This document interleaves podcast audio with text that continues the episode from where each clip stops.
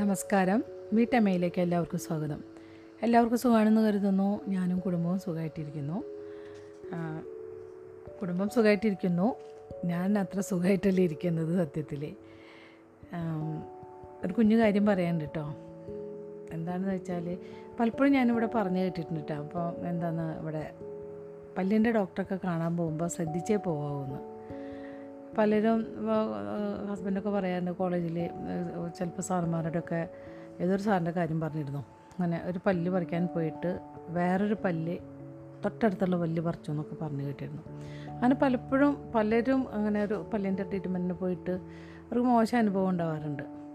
അപ്പോൾ അതേപോലെ ശരിക്കും പറയുകയാണെങ്കിൽ എനിക്ക് ഭയങ്കര ഈ എന്റെ ഇടത്തെ ഭാഗത്ത് ആ ജോയിന്റിൽ ചെവിയുടെയും പല്ലിന്റെ കവിളിന്റെ ജോയിന്റിൽ ഭയങ്കര വേദനയായിട്ടിരിക്കുകയാണ്.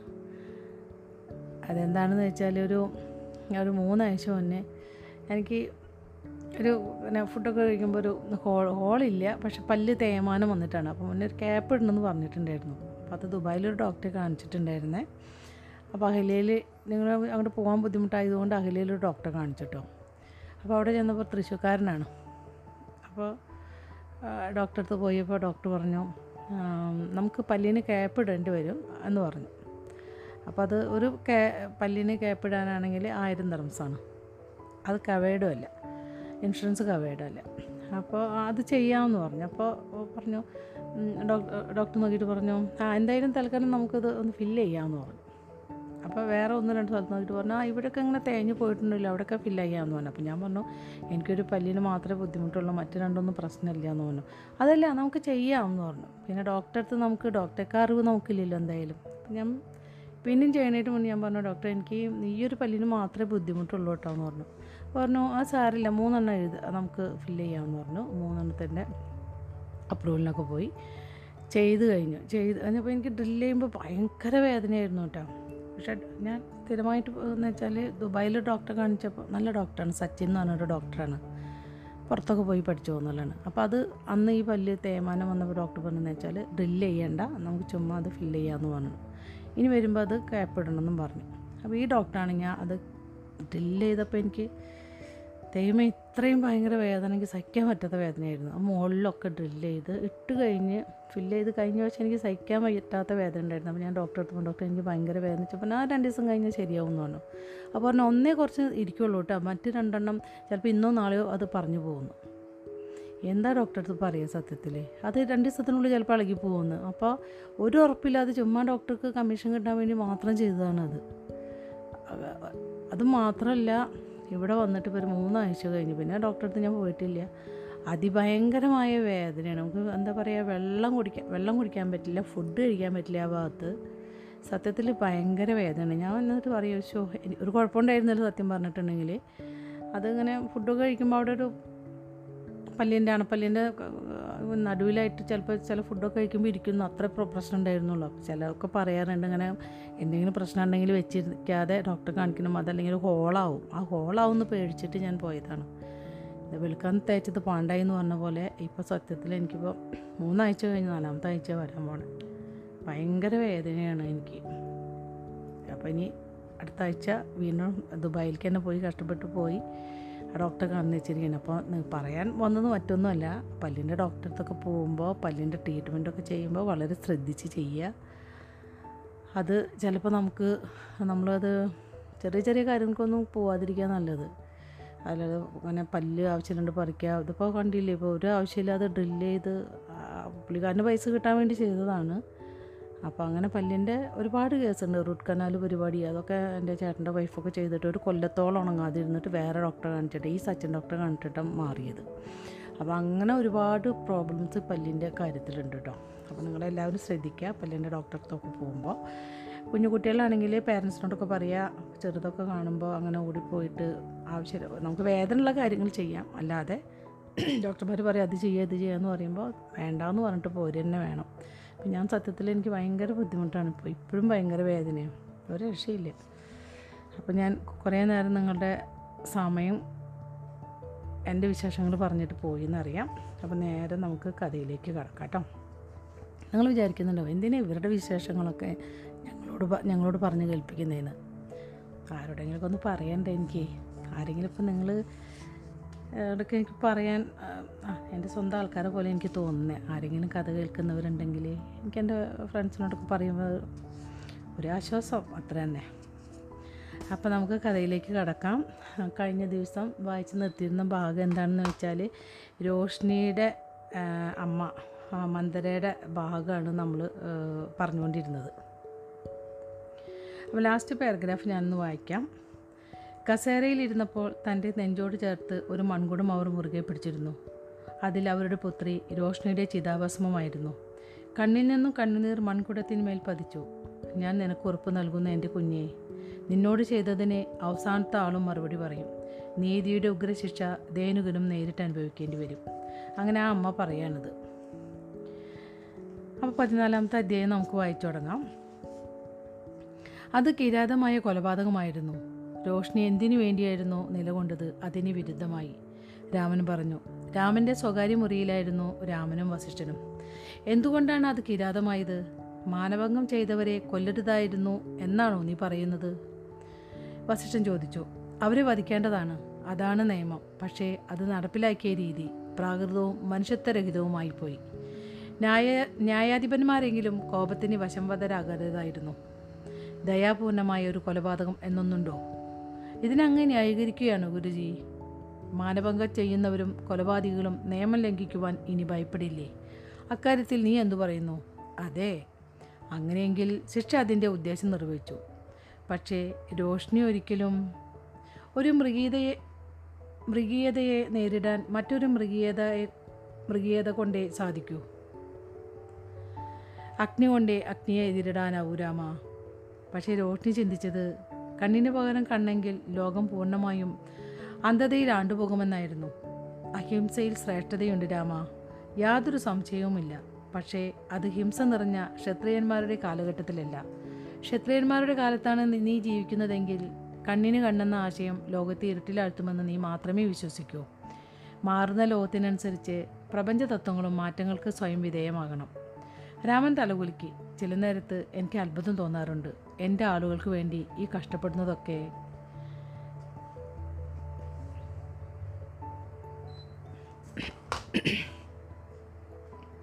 ഉത്തമരായ ആളുകളെ മാത്രം നയിക്കാൻ ഒരു നേതാവിന്റെ ആവശ്യമില്ലല്ലോ. തന്റെ ജനങ്ങളെ അവരുടെ കഴിവുകൾക്കനുസരിച്ച് മികച്ചതാക്കാൻ പ്രേരിപ്പിക്കുകയാണ് വേണ്ടത്. ഒരു നേതാവ് ഒരിക്കലും ചെകുത്താനെ പ്രതിരോധിക്കുകയല്ല വേണ്ടത്. മറിച്ച് ആ രാക്ഷനെ ദൈ രാക്ഷസനെ ദൈവമാക്കി മാറ്റുകയാണ് വേണ്ടത്. അവന്റെ ഉള്ളിലുള്ള ദൈവ ദൈവാംശത്തെ തട്ടിയുണർത്തുകയാണ് വേണ്ടത്. നേതാവ് ആ ഭാരം ഏറ്റെടുത്ത് തന്റെ ജനങ്ങൾ മികച്ച മനുഷ്യരായെന്ന് ഉറപ്പുവരുത്തും. ഈ ക്രൂരമായ ശിക്ഷ ന്യായീകരിക്കത്തക്കതാണോ? അങ്ങനെയെങ്കിൽ അങ്ങ് അങ്ങേ തന്നെ നിഷേധിക്കുന്നു ഗുരുജി. എന്നെ സംബന്ധിച്ചിടത്തോളം അത് ശരിയല്ല. പക്ഷേ ഈ സമൂഹം എന്നെയും നിന്നെയും പോലുള്ള ജനങ്ങളെ കൊണ്ട് ഉണ്ടാക്കപ്പെട്ടതല്ല. ഏതു കാര്യത്തിനും വ്യത്യസ്ത അഭിപ്രായമുള്ളവരാകും. ഒരു മികച്ച ഭരണാധികാരി സന്തുലിതമായ ധർമ്മത്തിന്റെ മാർഗത്തിലേക്ക് ജനങ്ങളെ പതുക്കെ നയിക്കും. സമൂഹത്തിൽ ക്രോധം ഏറി വരികയും അത് ആശയക്കുഴപ്പത്തിനും കലാപത്തിനും കാരണമാകുകയും ചെയ്യുമ്പോൾ നേതാവ് അതിനെ സ്ഥിരതയിലേക്കും സമാധാനത്തിലേക്കും നയിക്കാൻ ശ്രമിക്കണം. നേരെ മറിച്ച് ഒരു സമൂഹത്തിൽ ജനങ്ങൾ പരാതികളില്ലാതെ നിഷ്ക്രിയരാണെങ്കിൽ അവരെ കർമ്മോത്സുകരാക്കാൻ ഒരുപക്ഷേ ക്രോധം പോലും സഹായകമാണ്.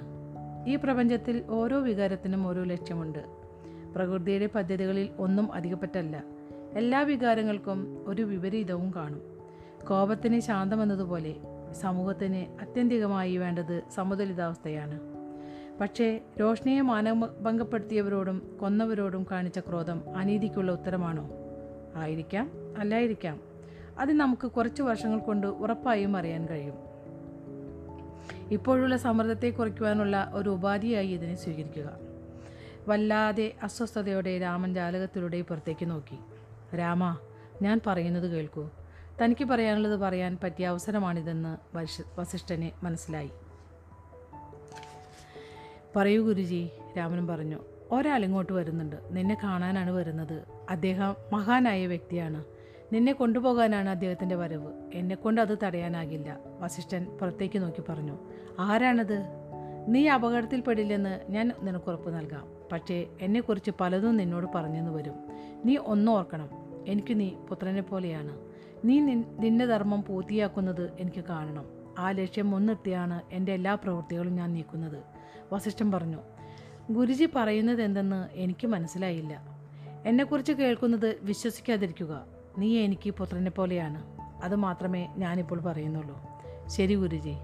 ആകെ ആശയക്കുഴപ്പത്തിലായ രാമൻ കൈകൂപ്പി പറഞ്ഞു. ഇനി വേറൊരു പാരഗ്രാഫാണ് ഇത് കേട്ടോ മന്ദരെ ദയവായി മനസ്സിലാക്കൂ എനിക്കൊന്നും ചെയ്യാനാകില്ല. ഇത് നിയമമാണ് കൈകേയി പറഞ്ഞു. അയോധ്യയിലെ രണ്ടാമത്തെ രാജ്ഞിയുമായി കൂടിക്കാഴ്ച നടത്തുന്നതിന് മന്ദര കൂടുതൽ സമയം നഷ്ടപ്പെടുത്തിയില്ല. തീരുമാനിച്ചതനുസരിച്ച് അത് രാവിലെ തന്നെ കൈകയെ കാണാൻ മന്ദര എത്തിയിരുന്നു. രാജ്ഞി തന്റെ പ്രാതൽ കഴിക്കുമ്പോൾ അവരെ ക്ഷണിച്ചെങ്കിലും അവർ നിരസിച്ചു. ആകെ അവരാവശ്യപ്പെട്ടത് അവരുടെ ആഗ്രഹത്തിനനുസരിച്ച് നീതി ലഭിക്കണമെന്നായിരുന്നു. പക്ഷേ തനിക്ക് രാമനുമേലോ ദശരഥനുമേലോ ഇപ്പോൾ സ്വാധീനമില്ലെന്ന കാര്യം പരസ്യമായി കൈകേയി അംഗീകരിക്കാൻ തയ്യാറല്ലായിരുന്നു. അതിനു പകരം പകരം അവർ നിയമത്തെ കുറ്റപ്പെടുത്തി. അതാണ് തോൽവി സമ്മതിക്കുന്നതിനേക്കാൾ മികച്ചതായി അവൾക്ക് തോന്നിയത്. പക്ഷേ മന്ദരയോട് മറുത്തു പറയാനാകില്ല. നഗരത്തിനുള്ളിലെ തടവറയിൽ കടുത്ത സുരക്ഷയിൽ ധേനുകൻ ബന്ധനത്തിലാണെന്ന് അവൾക്കറിയാം രാജകൊട്ടാരത്തിലെ ഒരേ ഒരാളെ കൊണ്ടേ താൻ മനസ്സിൽ കാണുന്നത് ചെയ്യാൻ സാധിക്കൂ എന്നും അവൾക്കറിയാം. മഹാറാണി ഈ രാജ്യത്തെ ഓരോ പ്രഭുവിനെയും വിലയ്ക്ക് വാങ്ങത്തക്ക സമ്പത്ത് എന്റെ കൈവശമുണ്ടെന്ന് അവിടത്തേക്ക് അറിയാം. ഞാനത് മുഴുവൻ സമർപ്പിക്കാം. ഞാൻ വാക്കു നൽകുന്നു. കൈകയുടെ ഹൃദയമൊഴിപ്പൊന്നു നിന്നു. മന്ദരയുടെ അളവറ്റ സമ്പത്തിനെക്കുറിച്ച് അവൾക്കറിയാം. ആരെയും സ്വാധീനിച്ച് ഭരതനെ സിംഹാസനത്തിലിരുത്താൻ അവർക്കായെന്ന് വരാം. എങ്കിലും അവളത് പ്രകടിപ്പിച്ചില്ല. ഭവതിയുടെ ഉറപ്പിന് നന്ദി. പക്ഷേ അത് നാളേക്കുള്ള ഉറപ്പാണ്. നാളെക്കുറിച്ച് ആർക്കറിയാം? മന്ദര തന്റെ അംഗവസ്ത്രത്തിന്റെ മടക്കുകൾക്കുള്ളിൽ കൈയിട്ട് ഒരു കടപ്പത്രം പുറത്തെടുത്തു. അവളുടെ ഔദ്യോഗിക ചിഹ്നം പതിപ്പിച്ച ആ രേഖയിൽ ഒരു നിശ്ചിത തുക വാഗ്ദാനം ചെയ്യുന്നതായി രേഖപ്പെടുത്തിയിരുന്നു. താൻ സ്വീകരിക്കാൻ പോകുന്നത് എന്താണ് എന്നതിനെക്കുറിച്ച് കൈകൈക്ക് നന്നായി അറിയാമായിരുന്നു. അത് പണമാണ്. മന്ദര ഒപ്പുവെച്ച് ഈ രേഖ കൊടുത്താൽ സപ്തസിന്ധുവിൽ ആരും അവർക്ക് പണം നൽകും. അത്തരം കാര്യങ്ങളിൽ അവർക്കുള്ള വിലയാരും ചോദ്യം ചെയ്യില്ല. കൈകേകി അത് സ്വീകരിച്ച് അത് സ്വന്തമായെന്ന ഭാവത്തിൽ വായിച്ചു. രാജ്ഞി ഞെട്ടിപ്പോയി. രേഖയിൽ എഴുതപ്പെട്ടിരിക്കുന്ന അമ്പരപ്പിക്കുന്ന തുക അടുത്ത പത്തു വർഷത്തേക്ക് അയോധ്യയിലെ രാജകുടുംബത്തിന് ലഭിക്കാവുന്ന വരുമാനത്തേക്കാൾ കൂടുതലായിരുന്നു. ഒരു ഞൊടിക്കലിൽ കൈകേകിയെ അവർ രാജാവിനേക്കാളും ധനികയാക്കി മാറ്റിക്കളഞ്ഞു.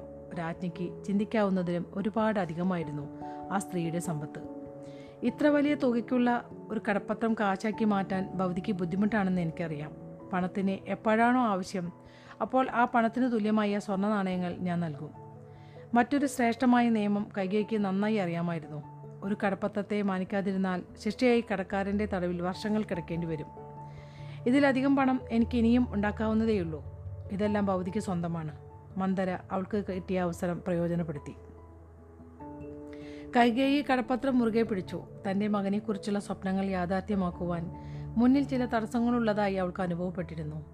തടസ്സങ്ങൾ ഇല്ലാതാക്കാൻ ഈ കടലാസിന് കഴിയുമെന്ന് അവൾ വിശ്വസിച്ചു. മന്ദര കസരയിൽ നിന്നും ശ്രമപ്പെട്ട് എഴുന്നേറ്റ് കൈകേയിയുടെ അരികിലേക്ക് മുടന്തി വന്നു. അവൻ അനുഭവിക്കണം. എന്റെ മകളെ വേദനിപ്പിച്ച അവൻ. അതിന്റെ അനവധി മടങ്ങ് വേദന അനുഭവിക്കണമെന്നാണ് ഞാൻ ആഗ്രഹിക്കുന്നത്. പെട്ടെന്ന് അവനെ കൊല്ലാൻ എനിക്ക് താല്പര്യമില്ല മന്ദര ദേഷ്യത്തോടെ പറഞ്ഞു. കൈകേയി മന്ദരയുടെ കൈകളിൽ മുറുക്കി പിടിച്ചു പറഞ്ഞു. ആ ചെകുത്താൻ നീതി എന്താണെന്ന് മനസ്സിലാക്കുമെന്ന് ഇന്ദ്രഭഗവാന്റെ നാമത്തിൽ ഞാൻ ശപഥം ചെയ്യുന്നു. ഒന്നും മിണ്ടാതെ തണുത്തുറഞ്ഞ മുഖത്തോടെ മന്ദര രാജ്ഞിയെ തുറച്ചു നോക്കി അവർ കോപം കൊണ്ട് വിറച്ചു. അവൻ അനുഭവിക്കും. രോഷ്ണിക്ക് വേണ്ടി പ്രതികാരം ചെയ്തിരിക്കും. ഇത് അയോധ്യയിലെ രാജ്ഞി നൽകുന്ന ഉറപ്പാണ്. കൈകേകി വാക്കുകൊടുത്തു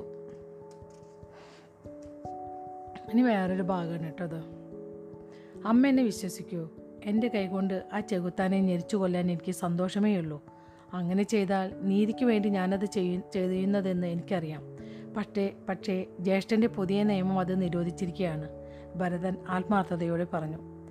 മന്ദര കൊട്ടാരം വിട്ടുപോയ ഉടനെ കൈകകി ഭരതന്റെ വാസസ്ഥലത്തേക്ക് പുറപ്പെട്ട് താൻ എന്താണ് ചെയ്യേണ്ടത്? എങ്ങനെ ചെയ്യണം എന്നതിനെക്കുറിച്ച് വ്യക്തമായ ധാരണയോടെയാണ് സംസാരിച്ചത്. തന്റെ അഭിലാഷത്തെക്കുറിച്ച് അവനോട് അഭ്യർത്ഥന നടത്തി. സമയം കളയുന്നത് വെറുതെയാണെന്ന് അവൾക്കറിയാം. അമ്മയോടുള്ളതിനേക്കാൾ അവന് കൂറ് സഹോദരനോടാണ്. അതുകൊണ്ട് അവനിലെ ധാർമ്മിക രോഷത്തെ രോഷിനിയോടുള്ള അവന്റെ സ്നേഹത്തോടെ സ്നേഹത്തോടാണ് അവർ ബന്ധിച്ചത്. ഭരത ഈ പുതിയ നിയമം മനസ്സിലാക്കുന്നതിൽ ഞാൻ പരാജയപ്പെട്ടു. എന്തുതരം നീതിയാണത് നടപ്പാക്കുക? സ്നേഹത്തോടെ കൈകൈ ചോദിച്ചു. സ്ത്രീകളെ ബഹുമാനിക്കാത്ത നാടിനെ ദൈവങ്ങൾ കൈയൊഴിയുമെന്ന് മനുസ്മൃതി വ്യക്തമായി പറയുന്നില്ലേ? അതേ അമ്മേ പക്ഷേ ഇതാണ് നിയമം. ബാലകുറ്റവാളികൾക്ക് വധശിക്ഷ നൽകുന്നില്ല. നിനക്കറിയാമോ? ധേനുകൻ ഇപ്പോൾ പ്രായപൂർത്തിയാകാത്ത ആളല്ല. കുറ്റകൃത്യം ചെയ്ത സമയത്ത് മാത്രമാണ് അവന് പ്രായപൂർത്തിയാകാതിരുന്നത്. എനിക്കതിനെക്കുറിച്ച് അറിയാം അതിനെ ചൊല്ലി ഞാനും ജ്യേഷ്ഠനുമായി വലിയൊരു വഴക്കുണ്ടാകും ചെയ്തതാണ്. ഞാൻ നിന്നോട് യോജിക്കുന്നു. ഒരു നിയമത്തിന്റെ സാങ്കേതിക കാരണങ്ങളെക്കാൾ വലുതാണ് നീതി. പക്ഷേ ജ്യേഷ്ഠൻ അത് മനസ്സിലാക്കുന്നില്ല. അതെ അവനത് ചെയ്യുന്നില്ല. കൈകൈ ദേഷ്യം കൊണ്ട് പുകഞ്ഞു. ജ്യേഷ്ഠൻ ജീവിക്കുന്നത് ഒരു മാതൃലോകത്താണ് ഇന്നത്തെ ലോകത്തല്ല. ഒരു ആദർശ സമൂഹത്തിന്റെ മൂല്യങ്ങൾ നടപ്പാക്കാൻ അദ്ദേഹം ആഗ്രഹിക്കുന്നു. പക്ഷേ അയോധ്യ ഒരു ആദർശ സമൂഹമല്ലെന്ന് അദ്ദേഹം മറക്കുന്നു. നമ്മൾ അതിൽ നിന്നും ഒരുപാട് ദൂരെയാണ്. ദേനുകനെ പോലെയുള്ള ചെകുത്താന്മാർ നിയമത്തിലെ പഴുതുകൾ എപ്പോഴും ചൂഷണം ചെയ്ത് രക്ഷപ്പെടുന്നു. മറ്റുള്ളവർ അവരിൽ നിന്ന് പഠിക്കും. ഉചിതമായ നിയമങ്ങൾ നടപ്പാക്കി നടപ്പിലാക്കും മുൻപ് അവയെക്കുറിച്ച് ബോധമുള്ള ഒരു സമൂഹത്തെ സൃഷ്ടിക്കുകയാണ് ഒരു നേതാവ് ചെയ്യേണ്ടത്. അങ്ങനെയെങ്കിൽ നീ എന്തുകൊണ്ട്? എനിക്കാവില്ല. ഞാനത് ലംഘിച്ച് ജ്യേഷ്ഠന്റെ നിയമത്തെ ചോദ്യം ചെയ്യുന്നതിലൂടെ അദ്ദേഹത്തിന്റെ വിശ്വാസ്യത മുറിവേൽക്കും. സ്വന്തം സഹോദരൻ പോലും അദ്ദേഹത്തെ മാനിച്ചില്ലെങ്കിൽ മറ്റുള്ളവർ എങ്ങനെ അദ്ദേഹത്തിന്റെ പ്രവൃത്തികളെ ഗൗരവത്തോടെ കാണും? നീ പ്രധാന കാര്യം വിട്ടുകളയുന്നു. ഇതുവരെ രാമന്റെ നിയമങ്ങളെ ഭയപ്പെട്ടിരുന്ന കുറ്റവാളികൾ ഇപ്പോഴതിൽ പഴുതുകളുണ്ടെന്ന് മനസ്സിലാക്കി അത് മുതലാക്കാനായി ശ്രമിക്കും. മുതിർന്നവർ ആസൂത്രണം ചെയ്യുന്ന കുറ്റങ്ങൾ നടപ്പിലാക്കാൻ ബാലകുറ്റവാളികളെ ഉപയോഗിക്കും. ദരിദ്രരും നിരാശരുമായ എത്രയോ കൗമാരപ്രായക്കാർ ഇവിടെയുണ്ട്. അവർ പണത്തിനു വേണ്ടി എന്തു കുറ്റകൃത്യവും ചെയ്യാൻ തയ്യാറാവും. അത് ശരിയാണ്. ധേനുകിന് ഉദാഹരണമാക്കണം അത് മറ്റുള്ളവർക്കൊരു പാഠമാകും. അമ്മ എന്തിനാണ് ഇതിൽ ഇത്ര താല്പര്യമെടുക്കുന്നത്? ഭരതൻ അമ്മയെ തെല്ലു ശാശങ്കയോടെ നോക്കി ചോദിച്ചു. രോഷ്ണിക്ക് നീതി ഉറപ്പാക്കണമെന്നേ എനിക്ക് ആഗ്രഹമുള്ളൂ ശരിക്കും? അവളൊരു ശ്രേഷ്ഠയായ സ്ത്രീ സ്ത്രീയായിരുന്നു ഭരത.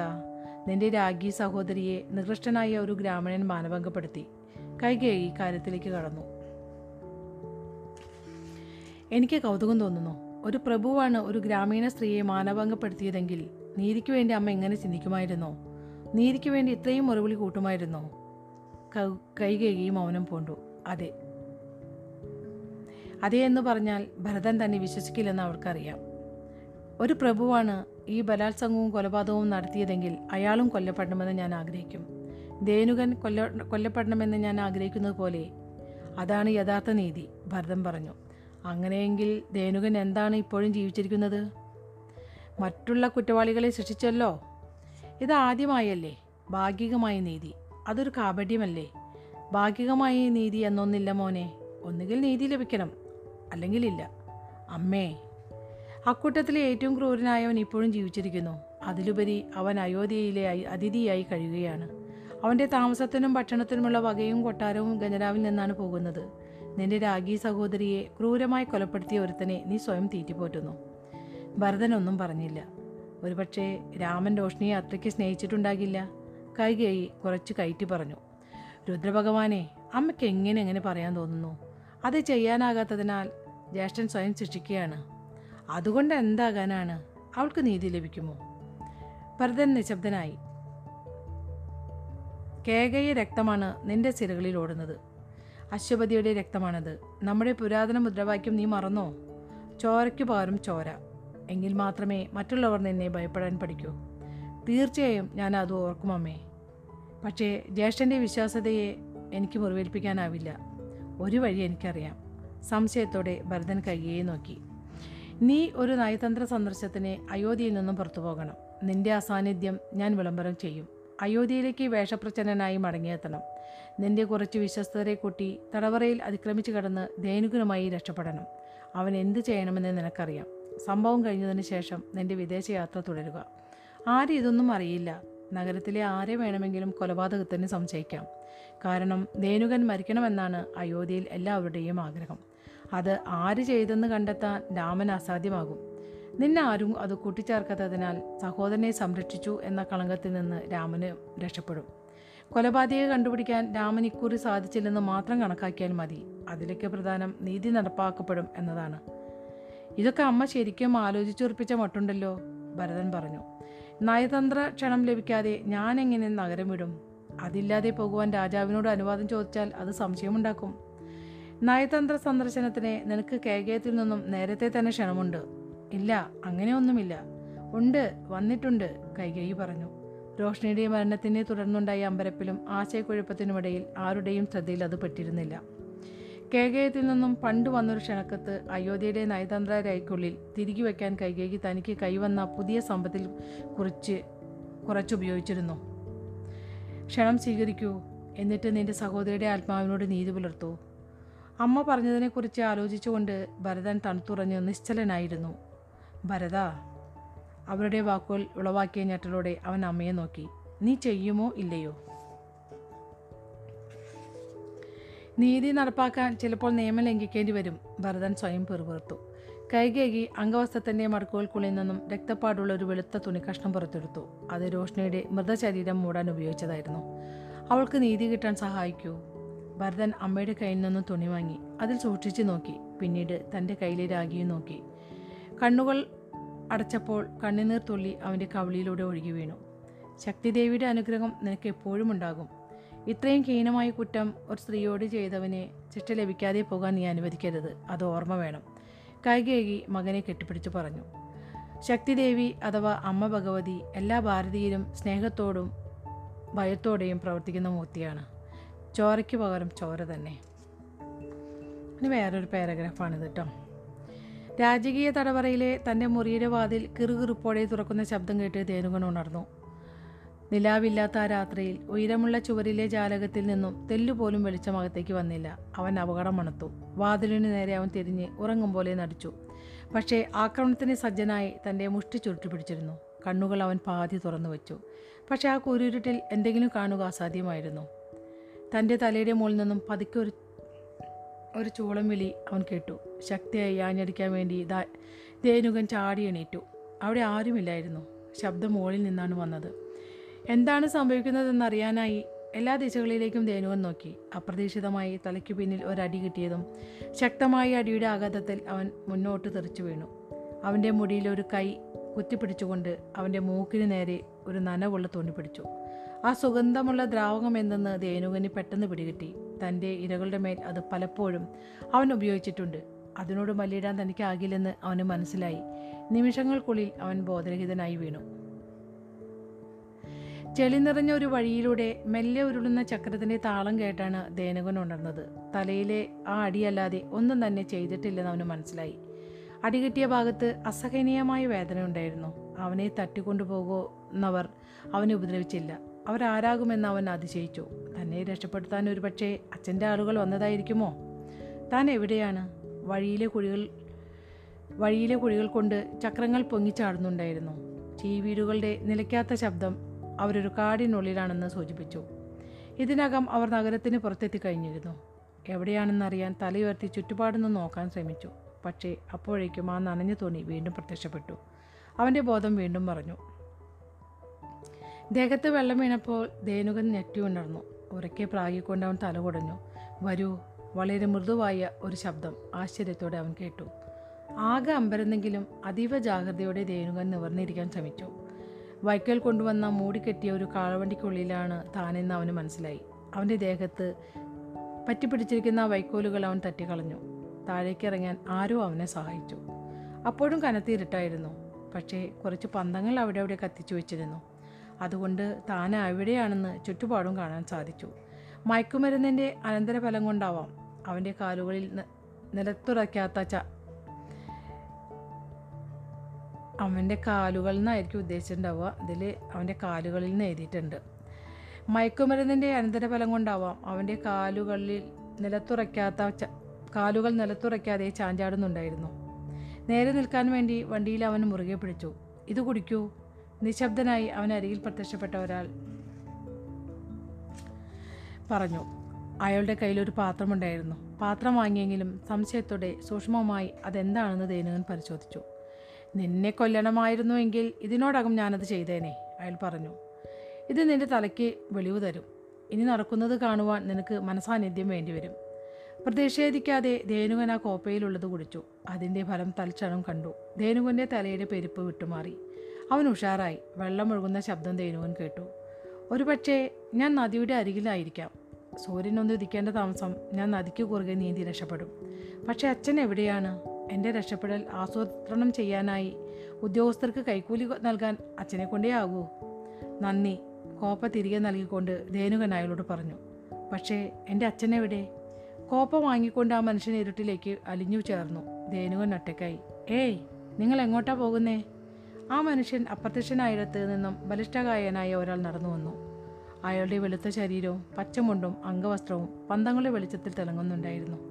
ഒരു സ്വർണ മയിൽപ്പീലി വളരെ ഭംഗിയായി തുന്നിച്ചേർത്ത് തലക്ക് തുന്നിച്ചേർത്ത തലക്കച്ച കൊണ്ട് അയാളുടെ നീണ്ട മുടി കെട്ടിവെച്ചിരുന്നു. സാധാരണ അയാളുടെ കണ്ണുകൾ കുസൃതി നിറഞ്ഞതാണ്. പക്ഷേ ഇന്നവ അഗ്നിച്ചീലുകളെ പോലെ കാണപ്പെട്ടു. ഭരതകുമാരൻ പെട്ടെന്ന് മുട്ടുകുത്തിയിരുന്നു മുട്ടുകുത്തിയിരുന്നുകൊണ്ട് ദയനുകൻ ആശ്ചര്യത്തോടെ പറഞ്ഞു ഉത്തരം പറയാതെ ധേനുകൻ അരികിലേക്ക് ഭരതൻ നടന്നു ചെന്നു. കോസലത്തിലെ സ്ത്രീകളുടെ ഇടയിൽ ഭരതനുണ്ടായിരുന്ന ഇഷ്ടത്തെക്കുറിച്ച് ധേനുകൻ കേട്ടിട്ടുണ്ട്. അങ്ങ് എന്നെ മനസ്സിലാക്കുമെന്ന് എനിക്കറിയാം. അങ്ങയുടെ കടുത്ത ധർമ്മിഷ്ഠനായ മൂത്ത സഹോദരനിൽ നിന്നും കൂടുതലൊന്നും ഞാൻ പ്രതീക്ഷിക്കുന്നില്ല. ഭരതൻ അനങ്ങാതെ ക്രമമായി ശ്വസിച്ചുകൊണ്ട് നിന്നു. തമ്പുരാനെ നമ്മുടെ സന്തോഷത്തിന് വേണ്ടി സൃഷ്ടിക്കപ്പെട്ടവരാണ് പെണ്ണുങ്ങളെന്ന കാര്യം അങ്ങേക്ക് മനസ്സിലാകുമെന്ന് എനിക്കറിയാം. പുരുഷന് ഉപയോഗിക്കാനുള്ളവരാണ് പെണ്ണുങ്ങൾ. ധേനുകൻ മെല്ലെ ചിരിച്ചുകൊണ്ട് തലകൊണ്ട് വന്ദിച്ചു. എന്നിട്ട് നന്ദി പ്രകടിപ്പിക്കാനെന്നോണം മുന്നോട്ടാഞ്ഞ് ഭരതന്റെ അംഗവസ്ത്രത്തിൽ പിടിക്കാൻ ശ്രമിച്ചു. ദേനുകന്റെ കൈ ഒരു വശത്തേക്ക് തട്ടി എറിഞ്ഞുകൊണ്ട് ഭരതൻ മുന്നോട്ട് പെട്ടെന്ന് നീങ്ങി. അവന്റെ കഴുത്തിൽ കുത്തിപ്പിടിച്ചു. ഭരതന്റെ ഇറുമിയ പല്ലുകൾക്കിടയിൽ നിന്നും ഒരു ശബ്ദം പുറത്തു വന്നു. സ്ത്രീകളെ ഉപ ഉപയോഗിക്കാനുള്ളതല്ല അവരെ സ്നേഹിക്കാനുള്ളതാണ്. ദേനുകന്റെ ഭാവം മാറി. കെണിയിലായ മൃഗത്തെപ്പോലെ അവന്റെ മുഖത്ത് ഭീതി തെളിഞ്ഞു.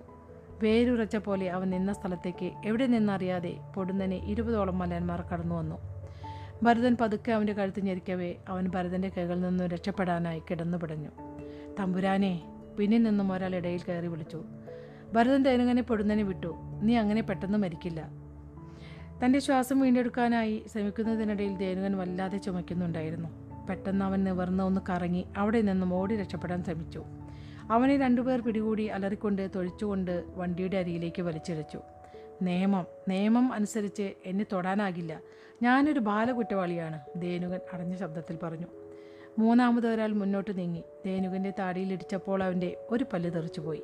ഒപ്പം ചോരയും വാർന്നൊഴുകി. അപ്പോൾ നീ എന്തായാലും ഒരു ബാലകുറ്റവാളിയല്ല? പക്ഷേ രാജകുമാരൻ രാമന്റെ നിയമങ്ങൾ തന്റെ വാക്കുകൾ ദേനുകൻ പൂർത്തിയാക്കിയില്ല. അതിനു മുമ്പ് അവന്റെ മുഖത്ത് വീണ്ടും ആഞ്ഞിടിച്ചു. ഇക്കുറി അവന്റെ മൂക്ക് അയാൾ തകർത്തു. നീ ഇവിടെ എവിടെയെങ്കിലും രാജകുമാരൻ രാമനെ കാണുന്നുണ്ടോ? അവനെ കെട്ടിയിടൂ. ഭരതൻ പറഞ്ഞു. കുറച്ചു പേർ പന്തങ്ങൾ കയ്യിലെടുത്തു. രണ്ടുപേർ ദേനുകനെ ഒരു വലിയ മരത്തിനരികിലേക്ക് വലിച്ചിഴച്ചു അവർ അവന്റെ കൈകൾ വിടർത്തി മരത്തിന്റെ തടിയിലേക്ക് കയറുകൊ കയറുകൊണ്ട് കെട്ടിവെച്ചു. അവന്റെ കാലുകളെ ഇരുഭാഗങ്ങളിലേക്കും വിടർത്തി അതേപോലെ മരത്തിലേക്ക് കെട്ടിവെച്ചു. ഭരതൻ ശത്രുഘ്നന്റെ അരികിലേക്ക് നടന്നു. ഞാൻ നിന്നോട് അവസാനമായി പറയുകയാണ്. ശത്രുഘ്ന പോകൂ. നീ ഇവിടെ നിൽക്കേണ്ട കാര്യമില്ല.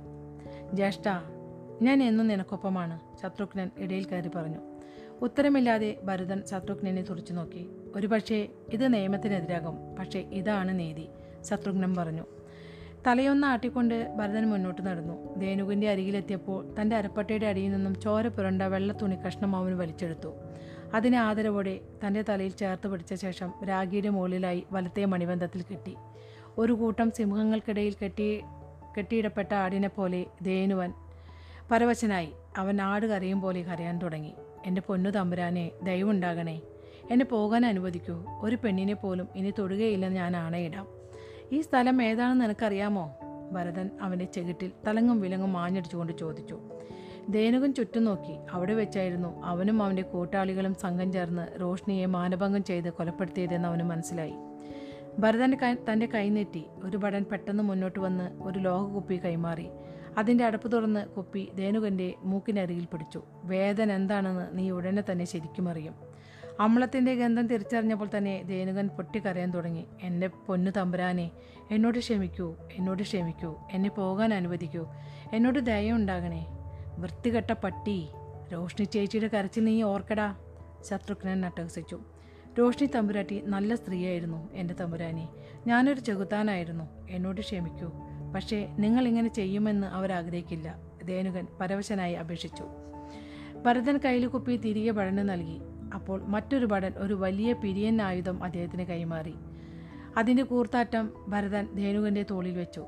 ഒരുപക്ഷേ നീ പറഞ്ഞത് ശരിയാകും. ഒരുപാട് നന്മയുള്ളവളായിരുന്നു കൊണ്ട് നിന്നെപ്പോലെ ഒരു ചെകുത്താനോട് അവൾ ക്ഷമിച്ചേനെ. പക്ഷേ ഞാൻ അവളെപ്പോലെ അത്ര നല്ലവനല്ല.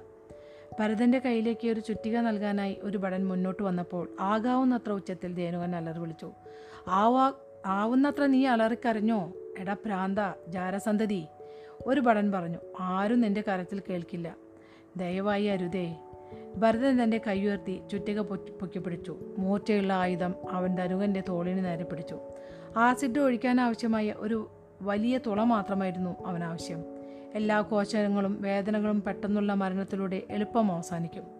ചോരയ്ക്ക് പകരം ചോര തന്നെ ഭരതൻ മന്ദിച്ചു ചുറ്റിക ഉയർന്നതാണോ? മൂർച്ചയുള്ള വലിയ ആണി കൃത്യമായി തുളഞ്ഞു കയറി. അലറിക്കുതിച്ചു പായുന്ന സരയുവിന്റെ ശബ്ദത്തിനൊപ്പം ദേനുകന്റെ അലർച്ച വ്യക്തമായി ഉറക്കി കേട്ടു. അപ്പം നമ്മുടെ ഈ പതിനാലാമത്തെ അധ്യായം ഇവിടെ അവസാനിച്ചിരിക്കുകയാണ് കേട്ടോ. ശരിക്കും പറഞ്ഞാൽ ചില കാര്യങ്ങളൊക്കെ നമുക്ക് തോന്നിപ്പോവും. ചോരയ്ക്ക് പകരം ചോര എന്നൊക്കെ പറയണത്. ഒരുപാട് സ്ത്രീകളെ അല്ലെങ്കിൽ പെൺകുട്ടികളെ ഒരുപാട് പേര് ഉപദ്രവിക്കുന്നുണ്ട് ഒരുപാട് കൊല്ലുന്നുണ്ട്. അപ്പോൾ ചിലപ്പോഴൊക്കെ എനിക്ക് തോന്നും ചില സ്ഥലങ്ങളിലൊക്കെ ഇൻസ്പെക്ടർ അങ്ങനെ മാനമകം ചെയ്തവരെ ഒക്കെ കുറ്റവാളികളൊക്കെ വെടിവെച്ച് കൊല്ലണതൊക്കെ നമുക്ക് കാണാറുണ്ട്. നമ്മൾ ടി വിയിലൊക്കെ ന്യൂസിൽ കേട്ടിട്ടുണ്ടല്ലേ? ശരിക്കും എനിക്ക് തോന്നുന്നു ഇങ്ങനെ ഉപദ്രവിച്ച് കൊല്ലുന്നവർ അതേപോലെ ചെയ്താലേ അവർക്ക് ആ വേദന മനസ്സിലാവുള്ളൂ. പക്ഷെ എന്നാൽ പോലും സ്ത്രീകൾ അനുഭവിക്കുന്ന ആ വേദന അവർക്ക് അനുഭവിക്കാൻ പറ്റില്ല. ഒരു മരണത്തിന് മാത്രമേ കീഴ്പ്പെടുന്നുള്ളൂ. പക്ഷെ അതിന് മുന്നേ ഓരോ സ്ത്രീകളും ഓരോ പെൺകുട്ടികളും അനുഭവിക്കുന്ന വേദന ആ വേദനയുടെ ആഴം അതൊന്നും ആർക്കും പറഞ്ഞാൽ മനസ്സിലാവില്ല. അപ്പോൾ ചില നിയമങ്ങളൊക്കെ എനിക്ക് തോന്നുന്നു അപ്പോഴേക്കപ്പോൾ കൊടുത്തു കഴിഞ്ഞാൽ പലരും ആ തെറ്റ് ആവർത്തിക്കാതിരിക്കാൻ ശ്രമിക്കും. അങ്ങനെ ഒരു നിയമം നമ്മളെ നാട്ടിലില്ലാത്തത് കൊണ്ടാണെന്ന് തോന്നുന്നു. ഒരുപാട് ഒരുപാട് കുറ്റകൃത്യങ്ങൾ ഇപ്പോൾ കൂടി വരുന്നു. ശരിക്കും ഇത് വായിച്ചപ്പോൾ എനിക്ക് നമുക്കങ്ങനെ ഇപ്പോൾ അങ്ങനെ ക്ഷമിക്കാൻ ക്ഷമിക്കാനായിട്ട് തോന്നുന്നൊന്നുമില്ല അല്ലേ? പക്ഷെ ചിലർക്കൊക്കെ തോന്നും അങ്ങനെയൊന്നും ക്ഷമിക്കാമായിരുന്നല്ലോ എന്നൊക്കെ. പക്ഷേ എല്ലാവർക്കും എനിക്ക് തോന്നുന്നത് സ്വന്തം മക്കൾക്ക് വരുമ്പോൾ ഒരാളും ക്ഷമിക്കില്ല. അപ്പോൾ നല്ലൊരു അധ്യായമായിട്ടാണ് എനിക്ക് തോന്നിയത്. അതെന്റെ അഭിപ്രായം മാത്രമാണ് കേട്ടോ. ഇതുവരെ ക്ഷമയോടെ കഥ കേട്ടുകൊണ്ടിരുന്ന എന്റെ എല്ലാ നല്ല സുഹൃത്തുക്കൾക്കും നന്ദി നമസ്കാരം.